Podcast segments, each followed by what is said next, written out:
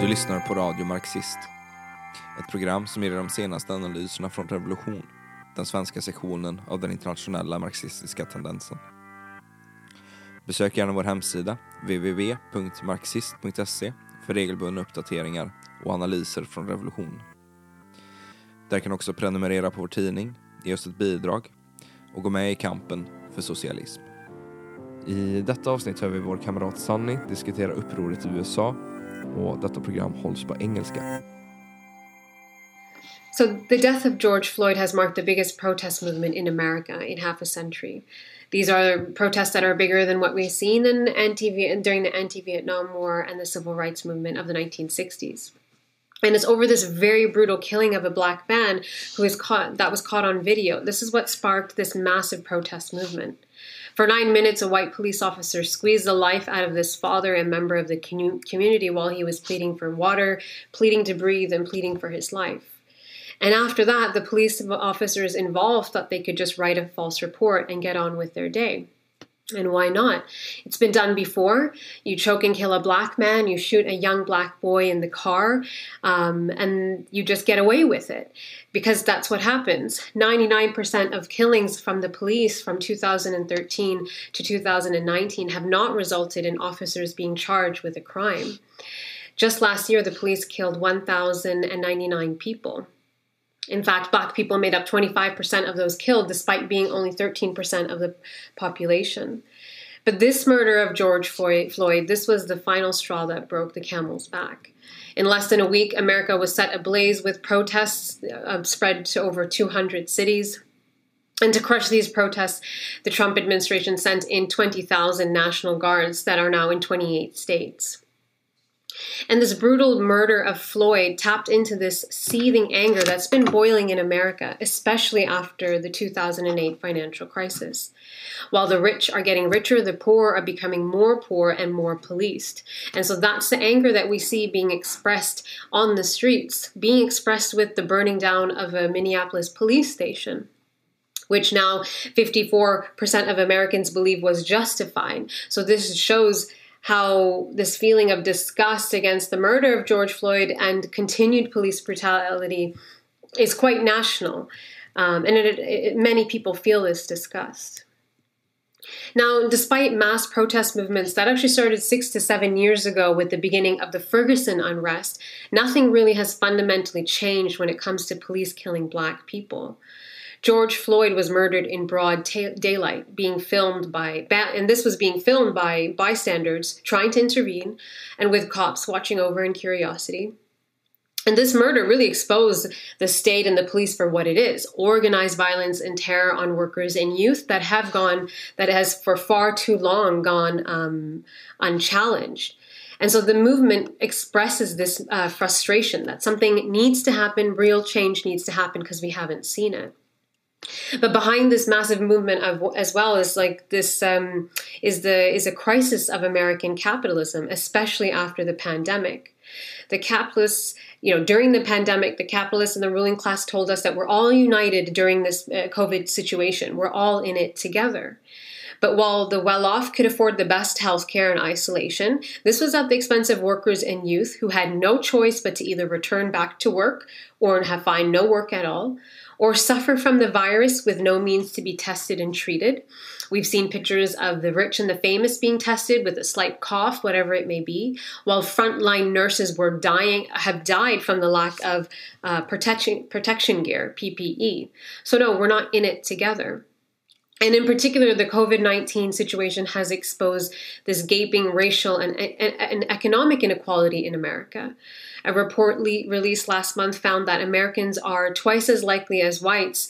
Um, Latinos and Asian Americans to die from the coronavirus, and in some states, it's uh, they're five times more likely. And who are these people that are getting sick and dying? They are mothers and young women working frontline service jobs. They are working regular retail, restaurant, and hotel jobs. They are young people trying to pay their way through college. They are disproportionately black and colored people. And on top of that, this pandemic has caused the greatest, you know, the deepest financial crisis since the Great Depression. 42 million Americans are unemployed. That's more people than the population of Canada. And this is already on top of the 2008 financial crisis that has plunged more Americans into employment insecurity and poverty, while the rich are getting richer. The richest 5% of Americans own two thirds of the country's wealth, while three men, Bill Gates, Jeff Bezos, and Warren Buffett, just three men, own as much as half of America put together. And on top of this um, wealth inequality, you also have the racial wealth inequality, and that continues to grow. One report stated that the finances of blacks and whites is still as wide in 2020 as it was in 1968. And 1968 is the era where people were fighting for political and economic equality. That meant the right for blacks to have, uh, you know, for black people to have good jobs and the right to housing. So nothing has really fundamentally changed. In fact, this wealth inequality has grown to such severe points. And now add into this mix the continuation of police brutality. More black Americans were killed by police over the last two years than Americans were killed in combat in Afghanistan over 18 years. More black Americans were killed by police in the last three years than people were killed in 9 11 attacks. So, all of these factors combined, these are what are at the root of these massive protests. The capitalist system is inflicting physical and economic violence on the black community. I'm going to read a quote from a community organizer in Minneapolis, and this is what he says. It's really a simple question. Am I going to let a disease kill me, or am, I going to let the system, the police? And if something is going to take me out when I don't have a job, which one do I prefer? Folks who don't have much else to lose, they understand that the system isn't built for black people, and that's why people are in the streets. I'm just as likely to die from a cop as I am from COVID. So, this again is at the root of this massive protest movement that we see today. Now, these protests have have now uh, ignited all over the world, and we see these massive movements, you know, in major cities all over the world.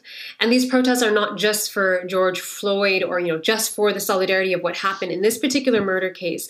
They're igniting um, protests that, that are talking about blacks and minorities who are killed at the hands of racist police in their own countries. In Brazil, young students are taking to the streets to protest police violence in working class favelas, especially the violence that's inflicted on bra- uh, black Brazilians. In Berlin, tens of thousands took to the streets against racism. In London, you had a beautiful movement of tens of thousands come out against racism that exists in Britain today and that have killed uh, much more blacks and minorities during this COVID pandemic. So there are these, you know, massive protests that are happening in countless countries, predominantly led by young people. And, you know, and, and why is that? It's because they're connecting this injustice that they see in, Amer- in America with what's happening at home. In Sweden, we have seen thousands come out in a protest, not just for George Floyd, but for the racism that we see here at home as well. Massive protests in Stockholm of 8,000, 2,000 in Malmö, and 3,000 in Gothenburg. When the demonstration in Stockholm was over, the police attacked the protesters who were about to take the subway. They attacked unarmed teenagers with pepper spray and batons and threw a 15 year old on the floor, resulting in a concussion and multiple fractures. So, police violence is alive and well in the so called most equal country in the world. And again, people are protesting here because they see the massive in, in, uh, injustice that's happening, the racism and the police violence that's happening in Sweden, and with solidarity with what's happening in the US. Now, violence that the police get away with time and time again. This is what's happening in Sweden. In 2015, 5,600 notifications were filed against the Swedish police officers. However, only 2.5% of them were reported to prosecutors in the form of a preliminary investigation. Police can get away even with murder here as long as they claim that it's for self defense. And there are also many examples that prove how racism is extremely common in the police force. One police officer told a channel, um, a channel news outlet that she heard colleagues in the lunchroom saying to others that they should round up all Afghans in one plane and fly over Afghanistan and open the hatch. None of the colleagues reacted to this. In 2009, police were caught on camera using racist slurs against youth riots uh, in Malmö, which is a predominantly, you know, many immigrants live there. Um, and in the same year, the police in Skåne used uh, racist names as um, within their internal education. But it's not just these racist, racist views of police officers that make the police terrorize youth in immigrant neighborhoods. It's their role in society, their job, which promotes racist views within the police. They have orders from the top to patrol these neighborhoods. They learn to think that these immigrants are potential criminals. They purposely look for criminality there. And it's not just these the racist police itself, but it's also the laws and the judiciary system that protect the rich and punish and terrorize the poor in Sweden. This is why so many young people and workers are protesting today. While parties like the Sweden Democrats are openly racist and anti-immigrant, it's the other groomed capitalist parties that have actually divided up the workers and boxed them off from one another. Uh, it is from one another. And it's this current social democratic government that has passed anti immigrant laws, uh, supported by all parties but the left party, um, and, and that have passed many laws to show that they are tough on crime. And although the social democrats sometimes admit that crime in poor neighborhoods is rooted in poverty and in increased inequality, they don't do anything to stop this inequality, but instead pass more tougher laws on crime that target youth in these immigrant neighborhoods. It's the right wing parties and the social democrats that have actually carried out the cuts and privatizations that we see that's, that hit these communities the hardest. And besides the excessive policing of immigrant communities here, immigrants are also disproportionately represented in COVID 19 cases. With more than 45,690 um, deaths, uh, sorry, 4,569 deaths, the Swedish Public Health Agency confirmed that Somali Swedes made up 5% of the country's COVID 19 cases, yet represented less than 1% of its 10 million people. Leader of the Christian Democrats, Ebba Thor, blames immigrants for being illiterate and having a culture where people live so close to each other as a reason why the virus spread so quickly. But that's not what community members are saying. It's not about translating a couple of flyers and posters in different languages and putting them up. It's the fact that the rich can afford to quarantine themselves, whether, you know, with, with their summer houses or whatnot, while many immigrants live in tight living spaces due to housing shortages and systematic, uh, systemic poverty. It's the fact that most immigrants work in service sector jobs and frontline work and can't stay at home. How are nurses, assistant nurses, bus drivers, taxi drivers supposed to work from home? And when they did go to work, it was their bosses, with the help of the Swedish authorities, who undermined the threat of corona and therefore delayed actually providing adequate PPE. So they went to work and they weren't even safe at work itself. And so the spread of the infection and, and, who it infects mostly has exposed our unequal Swedish class society, and that is the truth. And this is not just in, in Sweden. This is the same in other Nordic countries as well. Somali immigrants in Helsinki make up 14% of the confirmed uh, 200 cases there. In Norway, where immigrants make up nearly 15% of the general population, they represent about 25 percent of confirmed um, COVID cases. And this same ruling class that wants to send more police into Swedish boroughs to terrorize immigrant youth and workers and want to deport refugees out, that's the same class that had privatized elderly care that led to many uh, deaths, many COVID deaths. It's the same class that carries out massive hospital privatizations and denied workers in the hospital adequate PPE during the pandemic. So it's this very class that is attacking the entire working class.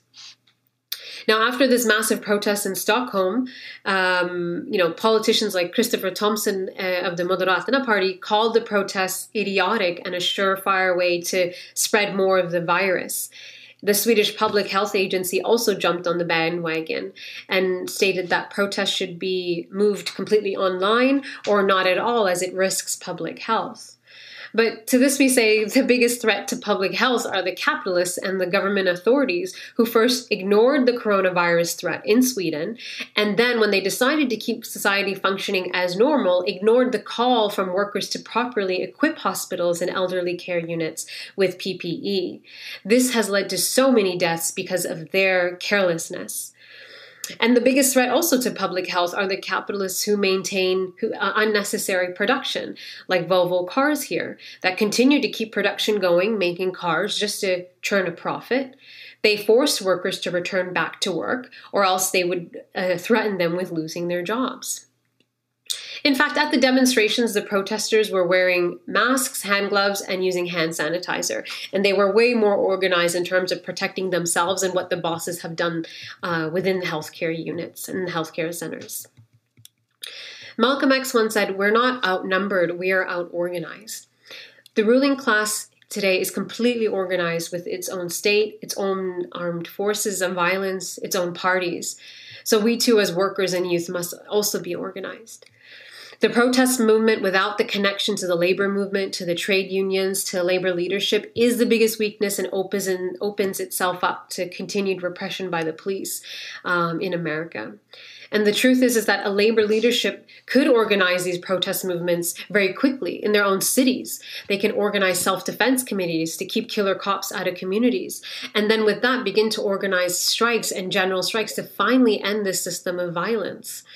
And it's in the interest of the labor movement to do that because the same cops that are sent down to hunt black and colored people on the streets are also the same cops that turn up to the picket lines and factory uh, occupations to intimidate and beat back workers.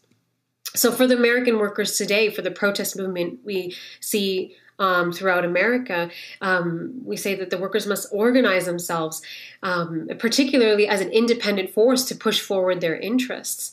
Without a workers' leadership, the best this movement can do, like the best that might happen, is some reforms will be put forward, but it might wade, it, it, it will, it will wade back, and it will be channeled, uh, particularly in the in in the into the control of the Democratic Party, and they their main aim is to keep people off the streets.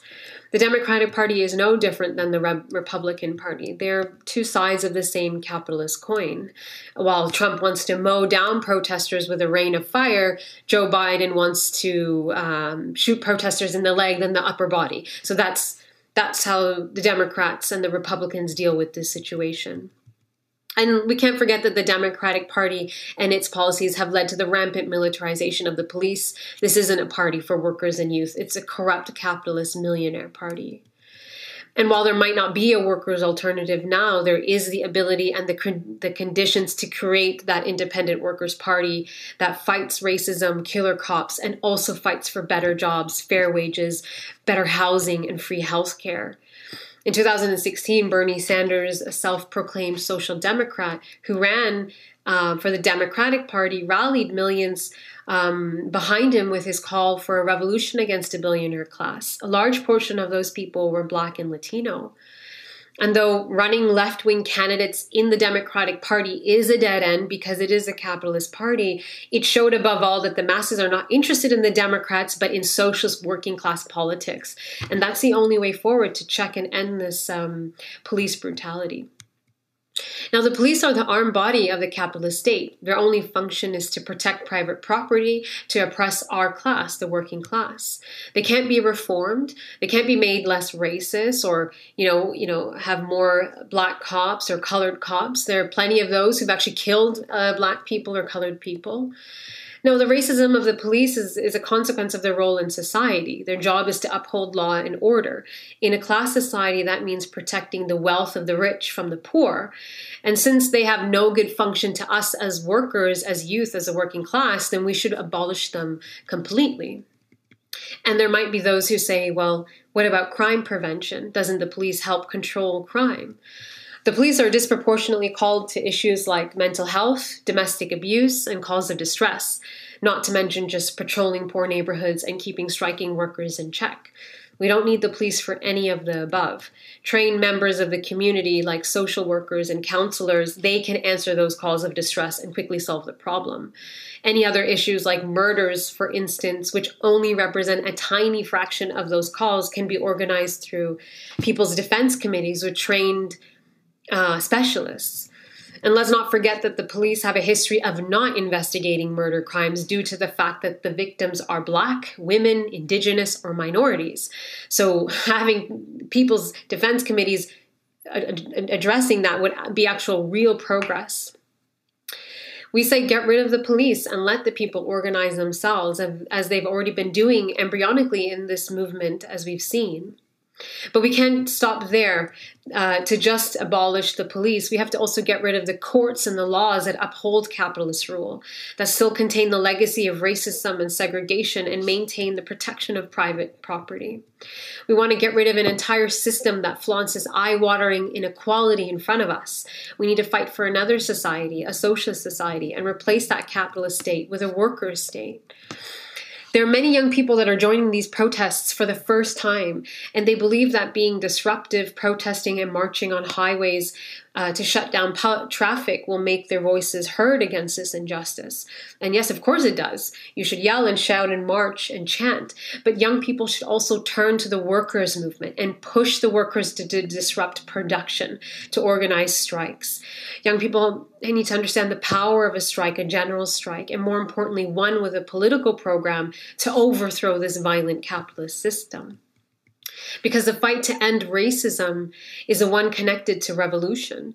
We can't reform a system that was made to divide and rule us. We have to replace it with a socialist form of rule that allows all the wealth that we've created not to be leached off by the parasites, the capitalist parasites, but all the wealth that we have created to be put back into the community so we can benefit from it. Like Malcolm X said, you can't have racist capitalism without racism. Racism was born out of colonialism, slavery, and imperialism, but persists today in all countries to divide the workers in the interest of maintaining capitalist and imperialist rule. To fight racism and this violent system, we need to rely on our own strength, our own class unity. We need to rely on our own methods as well. Our methods are strikes, occupations, shutting down production, general strikes. Um, and when we're involved in those methods, we know that our fellow workers are not our enemies, but actually on our side. And the enemy is very clear and right in front of us. It's capitalism and the entire state. They are guilty of, of centuries long violence and oppression on us.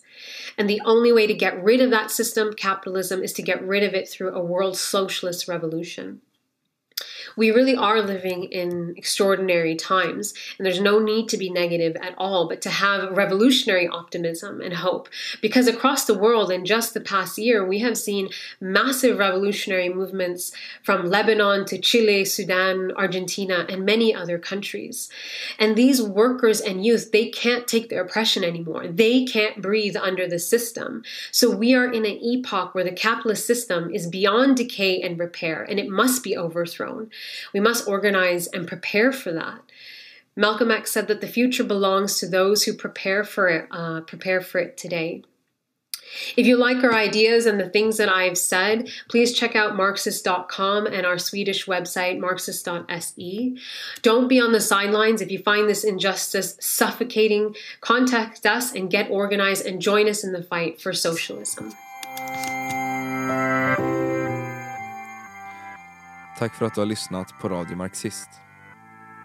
Prenumerera på oss via Soundcloud, iTunes, Spotify eller där du hittar poddar. Vill du veta mer om oss i Revolution? Gå gärna in på vår hemsida www.marxist.se där du kan ta en prenumeration på vår tidning, ge oss ett bidrag eller gå med oss i kampen för socialism.